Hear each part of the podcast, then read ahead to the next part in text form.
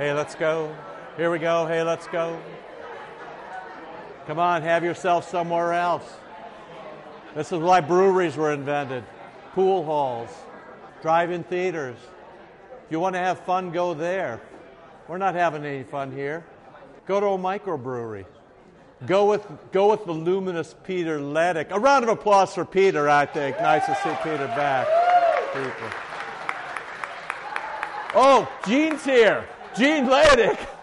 Yes, okay. Yes, Gene, that's good. And their lovely son Luther. So Peter is kind of Peter's kind of a big deal. The only bigger deal there is Gene, who keeps it all together. Peter's on his last legs. Peter is, I think it's fair to say, just phoning it in at this point, right? Uh, last 10 years about. Right? yeah, right. No, Peter, as you know, has been a great pastor in, out in California and is uh, nearing retirement, so that's, that's good. Uh, he's got uh, new folks coming out to take care of him, and they're just here to visit their lovely son, Luther, and uh, that's very, very nice too. So, anyway, welcome. Now, Peter will be taking a trip to Israel, leaving April 18th next year, and he's on commission. So, I mean, if you want to go to Israel with Peter next year, now there'll be some other people like, you know, Arthur Just, but we know kind of what's going on there. And then, uh, you know, maybe some other people like Joe Home, he's, he's going, and I'm going. But bigger deal than that is all the wives are going. So it's going to be like that old show. You remember Queen for a Day? You'd watch that. You'd watch that growing up, Queen for a Day. Yeah, it's going to be like that. Kirby, Gene, you know, Kristen, they're all going to be there. So uh, you know, we'll we'll see what happens. Uh, I guarantee you, there'll be a cool bus. There'll be a cool kids bus, just like there was in, in Croatia and in Istanbul. There'll be a cool kids bus. There'll be fun had. Uh, you know, one of the hard things for Kirby is she parents. You know, Kit was in the far back of the bus with a couple of, you know, some of the other miscreants. And, you know, yeah, they snuck. Miguel, he's a miscreant. I think that's, uh, that explains itself. And Mary was back there too. Now, they had snuck beers aboard, even though it was like 10 a.m., and Kirby went back to be part of the party. And then what happened? No, Mom. What did, what did he say? No. he goes, I can't do you this early in the morning. Not this early in the morning. So that can happen. So anyway, good to see you. All. Let's pray and then we'll try to do a little we'll try to do some good, okay? Lord Jesus Christ, Son of the living God, have mercy upon us sinners. Amen. So the schedule's going to get a little bit lumpy here over the next few weeks for a range of reasons. As you know, there's a there's a uh, voters meeting at 10 a.m. and it's in the sanctuary. The reason it's in the sanctuary is just, uh, you know, the very first thing I say to vicars: you don't get out of trouble, you stay out of trouble. So I don't know if you know 10 people will show up or 210 people will show up. So it'll be in the sanctuary just to make sure that there's enough room. It's the normal, second normal voters meeting according to the Constitution.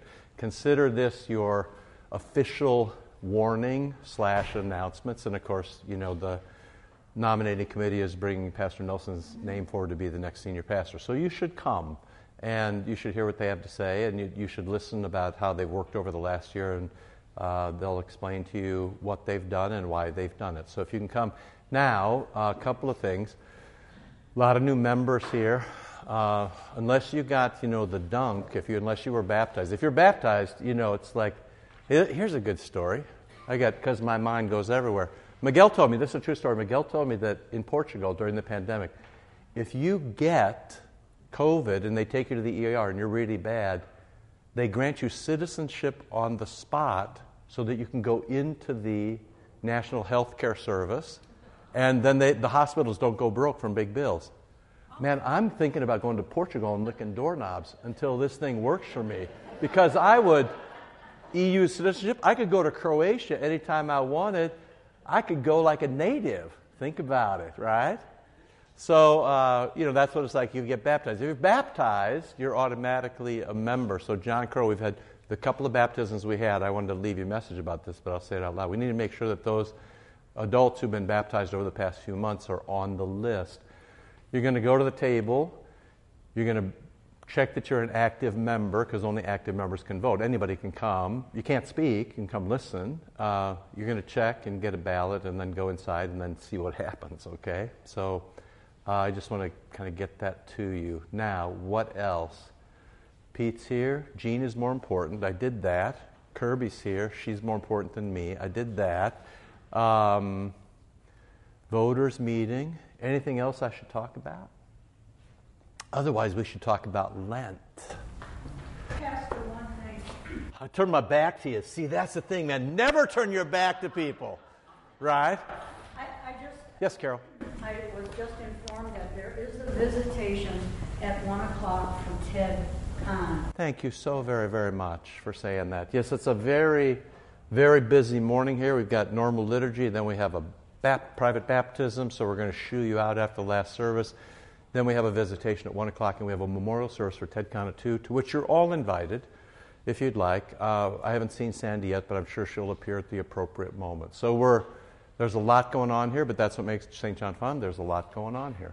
So. A little fellowship afterwards, too. Yeah, in this room there will be, and thank you, thank you very much uh, for saying that. So there is, I believe, in this room there'll be some time to, you know, meet old friends and new friends. Uh, of course, you know, Ted's a dear guy. He was an elder here, and uh, he dies far too young, and uh, but he's having a good day. So, thank you for mentioning that, Carol. Anything else? All right, your Lent. I'm just, uh, I, first I was going to have you like raise your hands or tell me stories, but then I thought, ah, you know, that's probably not best. So just kind of think about your Lent. So here's my question Tell me, how's your fasting going? Right? So here's what I suspect. Here's what I suspect. Uh, you know, some of you have probably bit off more than you can chew. So you got excited about it and you tried to do something that was maybe a little too much. And that could have then involved some measure of failure, even though it's only Lent 2, right? So we're 10 days in uh, of the 40. We're 10 days in, and you know that's felt like a bit much. All I can say to you is, of course, this is how the Christian life works. You try to fast and it doesn't work, and so you have a couple of options. You can either feel guilty and ashamed and a failure, and I'll never do this again because it's too painful, or you can say, huh, so that's what Jesus was on about in the wilderness. Or, hmm, that's what the Day of Atonement felt like when everybody in Israel fasted for 24 hours. Or, huh, this is what it was like when Jonah went to Nineveh and even the animals fasted, right? So I want to encourage you then, if it's been difficult for you or if you, um, if you failed, if you, if you tried to do too much, adjust. If you tried to do too much, and this is the first time you've done it, ratchet back. So reestablish whatever it is that you can do. So if you tried to do three things, you know, you're going to give up ice cream and cigarettes and liquor and Netflix? You know, pick two of those and carry on, right? So, you know, people get enthusiastic. Okay, so you know what? Just like reestablish yourself. And then remember, of course, what the point of the fasting is. The point of the fasting is to direct your gaze to Christ on the cross. And it's not the fasting so much itself as it is the discomfort when you succeed or fail. There's discomfort in both ways. Right? You, if you succeed, it's uncomfortable, and if you fail, it's uncomfortable. The point is for you to be uncomfortable once in a while. And when you are uncomfortable, your thoughts immediately go to the Triduum, the great three days. Jesus sweating blood in the garden, Jesus nailed to the cross, Jesus being put into the darkness and sealed up. Right? Kind of, what is this like? So I want to encourage you toward this. What I don't want you to do is give up. What I do want you to do is redirect. What I don't want you to do is say, This is stupid. I don't know why I ever tried it. What I do want you to do is say, I've learned something about myself. In some way, and if you can hear this in the right way, fasting is penance in advance. So, you know, Lutherans, they get hives immediately when you say penance. And so we lose this thing that's so helpful to us. You know, the, the, the problem we had with penance was you went to confession, and the priest said, um, if you do some good things, then you'll be forgiven. That's what the Reformation was fought over a single issue, whether you do it or whether God does it. That's a single issue. There'd have been no Reformation if there wasn't for that. You should still think to yourself that the self discipline, the self awareness, the self confession that is brought forward in private absolution and then penance, and I'm going to explain it to you in this way, is very valuable. So, what should happen if you go to confession, by the way, I'm the guy this week. So, if you want a really light punishment, I'm your man. I'm too old to fight with you, man. I, I can't keep track. If I give you something really hard, I can't keep track of. It's too, it's too, you know, I'm a 10 hour father guy, and let's get out of here. They got pizza upstairs. Yeah, you're, you've been a hard crowd all Lent, I'm just saying. You used to be so much fun. This is what should happen. You confess, you're forgiven, and then the pastor would say to you, a little bump and a nudge here or there would do you some good. Why don't you try? That's how pastoral care works. That's how spiritual direction works. In its best form, that's how penance works. In a way, your fasting is you've jumped ahead and experienced the discomfort in advance, right? You didn't have the discomfort of kneeling down and confessing your sins to a pastor. You didn't have the discomfort of doing something really stupid. You take your discomfort up front and you say, because I'm fasting from this or that, I'm uncomfortable, and that reminds me how tragic sin is, and that reminds me then not to sin, and that reminds me to keep the great fast, and that reminds me to act like a Christian. It reminds me what God has done for me, right? You see how valuable this is. And you see how stupid it is when Lutherans just kind of reject it out of hand because Catholics do it. That's dumb, as you know.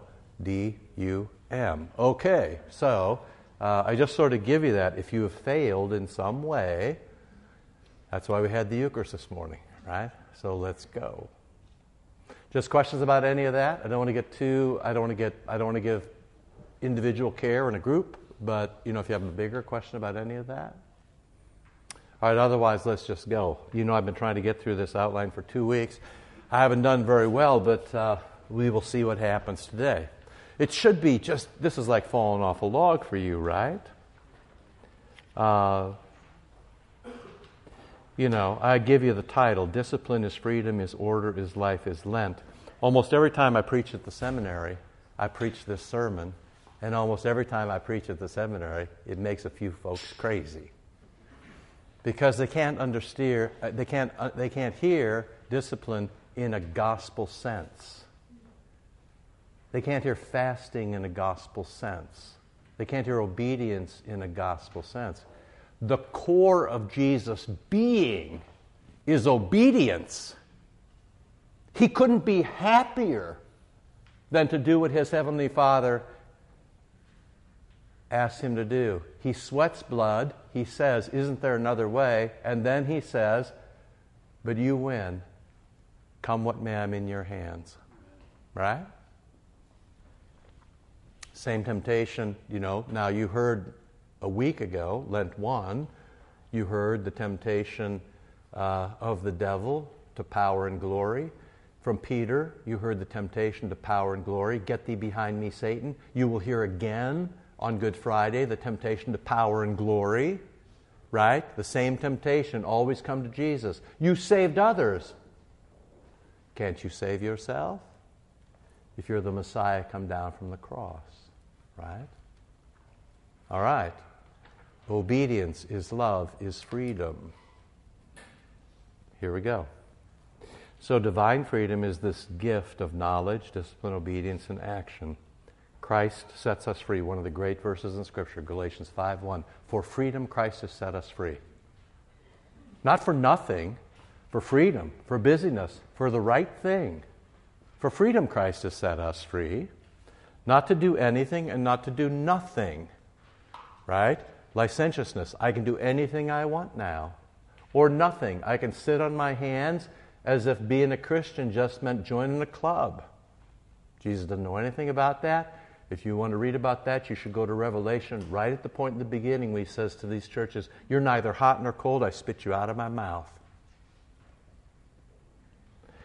Now do some good. Another great verse. Galatians 6:10 ends by saying, "Do good."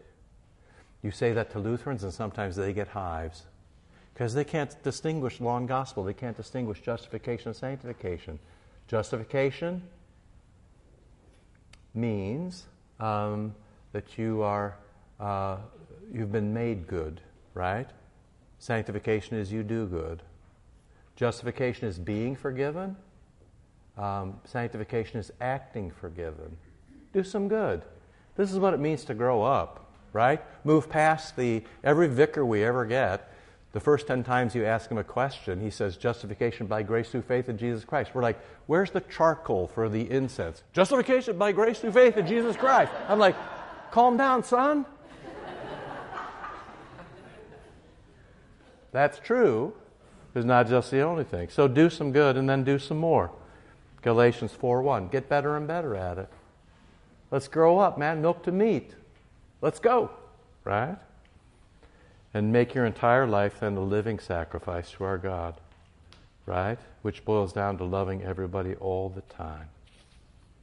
You heard that in the Great Commission. Go teach everything to everybody. So, this is real, eternal, Christological best life. It is living in the image of Christ. We got dangerously close to that in the epistle today. Imitate us, he says in the epistle for today, which of course also runs with imitate me as I imitate Christ. Now, and I, you know, hopefully you can translate everything I said about absolution, everything I said about penance. Think about it this way. This divine gift of freedom emphasizes God's grace. So, grace is God's attitude toward you.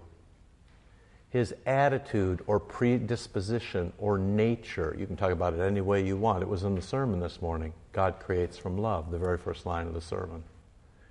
So, God's heart, his, his, his attitude toward you is always love. I love you. God is love. I love you. God is love. God's heart is love. So, um, and that orders our lives, right? I love you. Come do what I say and live. That's the best. Uh, that's the best best news ever, right? So discipline brings order against the devil's scattering, against the devil's chaos. And you remember 10 weeks ago we talked about the Greek word diablos means scatterer. And of course, you can see this everywhere. What the devil tries to do is get people to divide from each other. Look around the world right now, right? You know, countries don't like each other, so they go to war. Um, races don't like each other, so they go to war. Uh, different um, levels of society don't like each other, so they go to war. It's everywhere. It's the devil's work. And the hardest thing is when we call that natural. Now, to rebel against that, the church has these classic disciplines. We live in space and time. So, four things order time. Say your prayers. For example, morning and evening, say your prayers. Prayer orders the day. Sabbath orders the week. Remember the Sabbath day to keep it holy. Once a week, the Lord meets you here and gives you his gifts. By next Saturday, you'll be so broken that you'll need to come back. If you don't feel so broken that you need to come back, you're lying to yourself. But then self deception is our greatest natural attribute. Prayer orders the day, Sabbath orders the week, feasts order the year, so we're in the feast time of Lent. This gives order to our year. Advent we expect. Christmas is the joy of expectation met. Epiphany is the telling of the joy that we have. Lent is the confession that we screwed up the joy again. Easter is the news that God still loves us despite us. And then the common time, the green growing season of the church, where we do better, do more, and more, right? And a pilgrimage order, orders life. Go to Rome, go to Jerusalem, right? I don't know if you know this. Things I can tell you now that I used to. Do you know when I came here, I pitched um, a thing called traveling confirmation because I made this mistake. I thought all of you were rich. And more than that, I thought you would give me unlimited piles of money. Okay, I've been wrong before, but this is what I propose traveling confirmation. That we would take all the kids uh, in eighth grade uh, to Wittenberg. And then in ninth grade, we would take all the kids to Rome. And then in 10th grade, we would take all the kids to Jerusalem. And when they were seniors, we would go to Cappadocia. Here's the thing you laugh now, my career's over. Your chance is gone. But if you'd have done this, we would have kept every confirmation kid since I came here for 25 years. And by the way, there's no way that you can test this.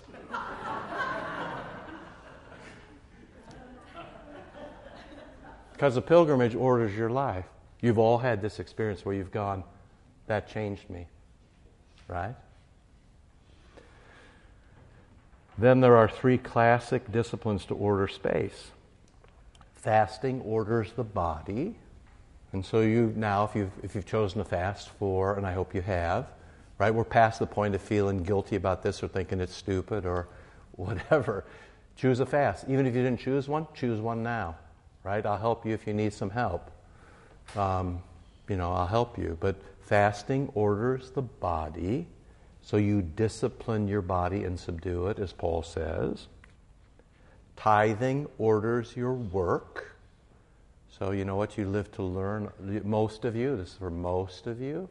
So I just, uh, you know, I'm going to probably talk about this maybe if Lent works out. But for most of you, the number is 10. For some of you, the number is 30. For some of you, the number is minus 3, which was we should be giving you money. Because it is a disgrace that there are poor people in your congregation. People don't have enough, enough to eat and a place to live, right? But you can only do that if most people give around 10%, and some people give 20 or 30%, and some people are willing to take money from the church, and nobody kind of knows what's going on, but it all works together. You can run your church another way. It'll look like every other church in the world, which frankly is called bankruptcy in civil life. Otherwise, you can say, We'll all do this because, you know, when Jesus was picking numbers, he picked 10. When the Missouri picks numbers, it's 2.7. And so everything in the Missouri Synod runs like a bankruptcy. Maybe we should. This isn't a law or gospel statement. This is just practicality. Sometimes I say this little thing, and then pastors get all like hoo ha about the law and the gospel, and I'm free. You're free. Refer to page one. You're free to be flippant obedient. That's what you're free for right? You're free to love God with all your heart and soul and mind and strength. And by the way, where your treasure is, there your heart is also. Okay, there. Enough on money for today, but uh, tend your giving. And the Eucharist orders community. Right? Why are you one community? As 1 Corinthians 10 says, because Jesus took his body and he put it into each one of us, and now we're the body of Christ. Right? That's why we're the body. We're not the body because we have voters' meetings. We're not the body because we're part of the Missouri Synod. We're the body because the Eucharist puts the body into me. And so I look at you and I say, the most significant thing about you is you have the same name. We share the same name from baptism. We share the same body from the Eucharist. So you have to treat everybody in here as Jesus. His name and his body. That's what makes the community. Now, you don't have to do these. You know, you have to do these, but then you can have, you know, a loser church that doesn't look any different than, I don't know, mm, Costco's members club. You know, I, any, you know, here's the thing. If you do this, your life can be fantastic. If you don't, your life's not fantastic. I have set before you life and death. choose life. Right? The, you know, the problem isn't that Jesus hasn't done his side. The problem is that we sort of sit in judgment of Jesus and tell him we might have a better idea. You shouldn't do that. And just for fun, you should notice that 3 plus 4 is 7, which is the holy number of perfection, right? And with all of that, then we come to our own transfiguration. You remember we did this a few weeks ago. Metamorphuo, the word for the transfiguration, or Mighty Morphin Power Rangers. You pick. It's the same word, but you know Romans 12:2 says, "This is your transfiguration. You are a living sacrifice because you've been transfigured." Jesus is our paschal feast, our sacrifice, because he's been transfigured. Jesus gets transfigured, you get transfigured. Jesus says, Follow me, live like Jesus, let's go. So, Lent is this ritual opportunity. We're all in it together. We're going to take a pause for 40 days. We're going to say, We haven't done a very good job with this, and we're going to say, We need to get better. We're even going to say, If we're doing a really good job with this, we're going to get better. Because why? The Lord has need of it. That's how Lent ends, right? So Lent is this rhythmic, institutionalized, liturgical, collective, Christological possibility to be one, strange, beautiful, and glorious, right? And it lives at the intersection of our bodies and our spirits. So both need to be disciplined. And we're only free when we're master of our body. We're only free, free when we're master of our spirit. You know, otherwise we're the slave. That's how, that's how it talks. Now, lest you think I'm making this up as I go along, uh, here it is in the Old Testament, and then we'll look at it in the New Testament, okay? Joel 2, the reading you heard on Ash Wednesday. Even now declares the Lord, I am still patient. Even now declares the Lord, I still love you. Even now, after you've been idiots for a good long time, even now, after you rebel against me, even now, when I say do A and you do B, even now, return to me with all your heart, with fasting, with weeping, with mourning. Rend your hearts and not your garments, which is to say, thorough, right? Because if you rend your heart, your garment gets rent too. But if you rend your garment and not your heart, you're just showing off. Return to the Lord your God, for he is, here you go, gracious. That's his attitude towards you. So he always looks at you and considers you beloved. You might turn your back, you might swear at him, you might act like a little kid, you might be completely undisciplined, you might lie about him and say he doesn't love you his attitude, his disposition, his nature, God is love, is he's gracious, that's his attitude, and merciful. That's when his love is applied to your misery. Practical theology. So graciousness is his attitude, and mercy is his action. He's gracious and he's merciful to you, slow to anger unlike us, slow to anger, and quick to love. Slow to anger, quick to love. That's God. We're the opposite. Quick to love any shiny object in front of us, right? You know, and are, uh, you know, or slow to love the right things, and um, quick to be angry. And He relents over disaster, right? And all you need to do is think about the last few years. I mean, you would think we couldn't I mean, who'd have thought we'd step out of COVID into World War III? Who'd have thought, right? So I'm not, I'm not giving you a media, par- media party line. I'm just sort of, you know, I, who knows where this is going to go? I don't know where it's going to go. But when somebody plays the nuclear weapon card one week into a crisis, you're kind of going, right? Um, I think it's okay to say. Um, yeah. One of our pastors preached against, a Russian pastor preached against the war in Russia. And then he wrote me yesterday and said, I don't know who it was, but they came to my door and they pounded on the door. Now, the most interesting thing to me was, just like Bishop Vana, Archbishop Vana, so you remember he said, when they were at the door, I didn't open it. So one of our pastors preached against the war and posted it. The next day, people are at his door pounding on the door. He said, I don't know if they were FSB, I don't know if they're KGB, I don't know if they're police. All I know is they were in civilian clothes, and through the door they said, If you preach against the war, this will be the end of you and your family. Right? Those are our guys. Those are the guys we're supporting. Right? You kind of go, huh. The last few years have been a disaster. And yet, um, our Lord will relent and He will stick with us and He'll give us His words that do what they say. And so we need to keep going. You know, one of the most interesting things at St. John is, and you know, this is natural in your own life. This I've talked to you often about how your own life kind of goes in sine waves. You have this beautiful, you know, everything is going your way, and Jesus loves you, and you come to church, and then everything stinks, and you're like, Jesus hates me, and I'm never going to church again. And I've talked to you about how the church mothers and the church fathers talk about maturity as being able to see that coming. So when they're on a high, they never get too high. And when they're on a low, they say, This is going to pass. Athanasius, on his fourth exile, writes to his supporters and says, It's a little cloud, it will pass. We have no sense of that kind of toughness. We don't know what it is to go to church and then have, you know, the KGB at your door the next day saying, Don't do that again. We have no sense of that.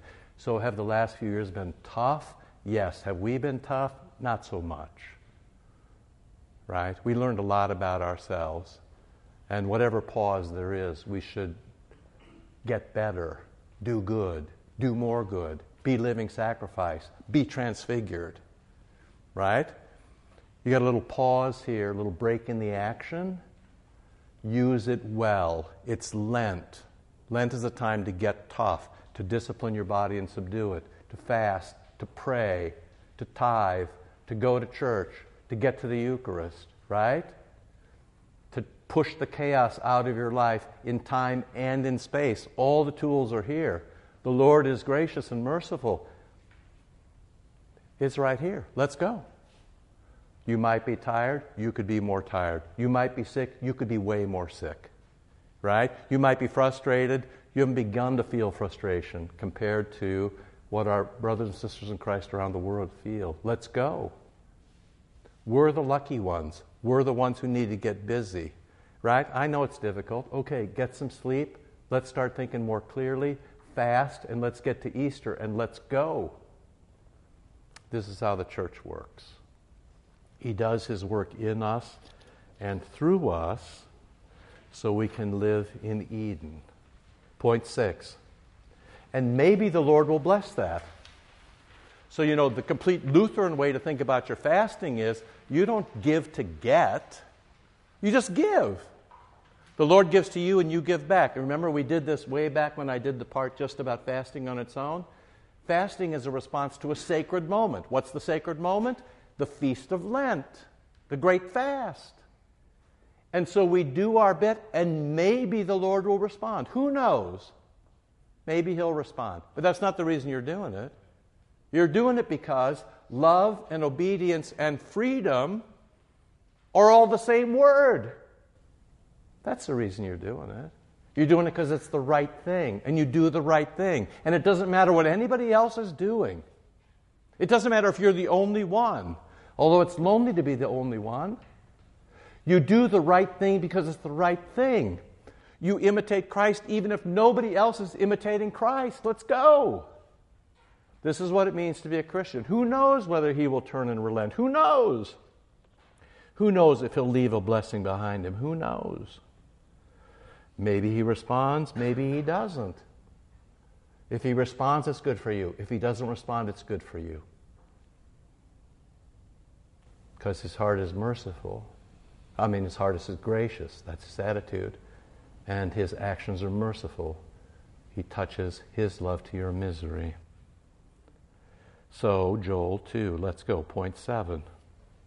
Blow the trumpet in Zion so everybody knows. Consecrate a fast Check the calendar and say, it'll start on this Wednesday and it'll end on this Sunday. Call a solemn assembly. You know, and I've said this to you, and it's probably the way we'll end up Bible study for this year, but people have to come back to church. I mean, at this point, you're kind of like, uh, it's moved from a medical issue to a spiritual issue. You can't have church alone virtually in your jammies. You can in an emergency, but by definition, emergencies end, and we're the body of Christ. We are the assembly, the ecclesia, the work of the Holy Spirit. Luther, what is the church? Any kid knows what the church is. An eight year old child knows that the church is where God gathers his people and gives out his gifts. And there is no such thing as a virtual Lord's Supper or a virtual baptism. Let's go. Blow the trumpet, consecrate a fast, call a solemn assembly, gather the people. We need each other. You come to church for me, I come to church for you. Don't forsake the assembly. Assemble the elders, gather the children, even the nursing infants. Hey, you know what? And there's something more important right now than your wedding day. So, hey, sorry, but cancel the caterer and go get the bride and bring the groom because we're very, very busy. And then this, the Kyrie. So, what happens in church every Sunday? In the name of the Father, Son, and Holy Spirit, we're baptized. And then we kneel down and say, We are a bunch of damn sinners. You'd think we were better, but we couldn't last a week. And couldn't you be merciful to us for that? And then the Lord says, I still love you. And only then are we brave enough to bow and get closer to the altar where Jesus is going to come and sit down at the Eucharist. You'll know he's there because we'll ring the bell. And as we get close, we're going to kiss him good morning because you kiss your king's feet. And I told you what Bishop Bonnick said. I said, you know, just we're running through the liturgy. You know, he's got the big hat, so you're like, let's try to get this right. And then uh,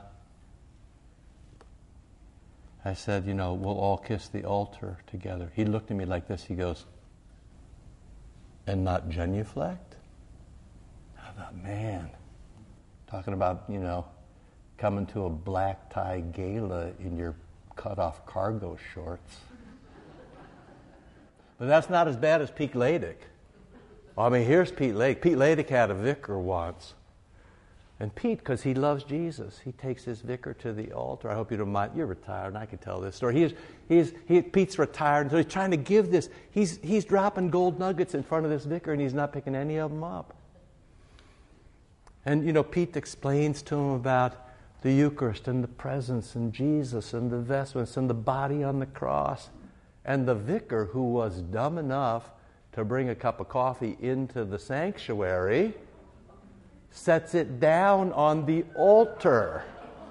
Like it was kind of a nice coffee table that Pete had put there for him. Was it 40 lashes? What was it? Yeah. 39. 39, because you're a merciful man. That's right. you kind of go, man, how did you get two years through seminary? Nobody said to you, what would be better is everybody goes face down, right? Between the vestibule and the altar, right? Between the outside and the inside, between the unholy and the holy, let the priests, the ministers, the pastors, the lay assistants weep and say, Spare your people, O Lord. That's exactly what we say. You listen this morning. We will bow, we will tilt our faces down. At the very same time, we will say, Lord, have mercy. Christ, have mercy. Lord, have mercy. Right? You wouldn't go to the altar without saying, Lord, have mercy. You wouldn't act like it was a nothing. And so you put your face down and you say, you know, spare your people. Don't, don't make your heritage a reproach. That means keep your promises. Don't make us a byword among the nations, just another empty denomination that never gets anything done anytime, that fights all the time, that can't shoot straight. Let's go. Why should they say among the peoples, Where is their God? Why should they say among the peoples, Where is their faith? Why should they say, Why can't these people ever get anything done? Why should they say that about us? Doesn't have to be so. Lent is the big challenge that it doesn't have to be so. Lent is your chance to straighten out your kinks. Lent is your chance to get some discipline. Lent is your chance to be strange and beautiful and glorious again. Lent is a chance to some self discipline.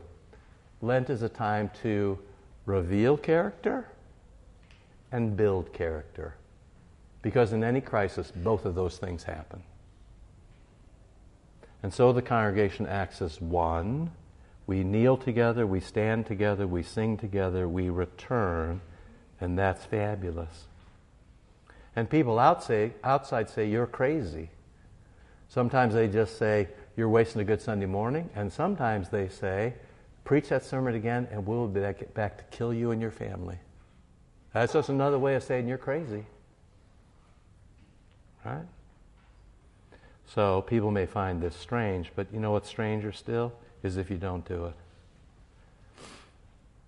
And one of the great things about the problems of the last couple of years is everybody's cards got on the table.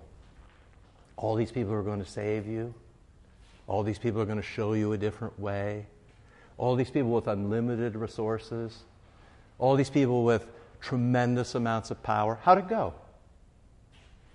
How do you feel? Do you really think they loved you? Did what they tell you work?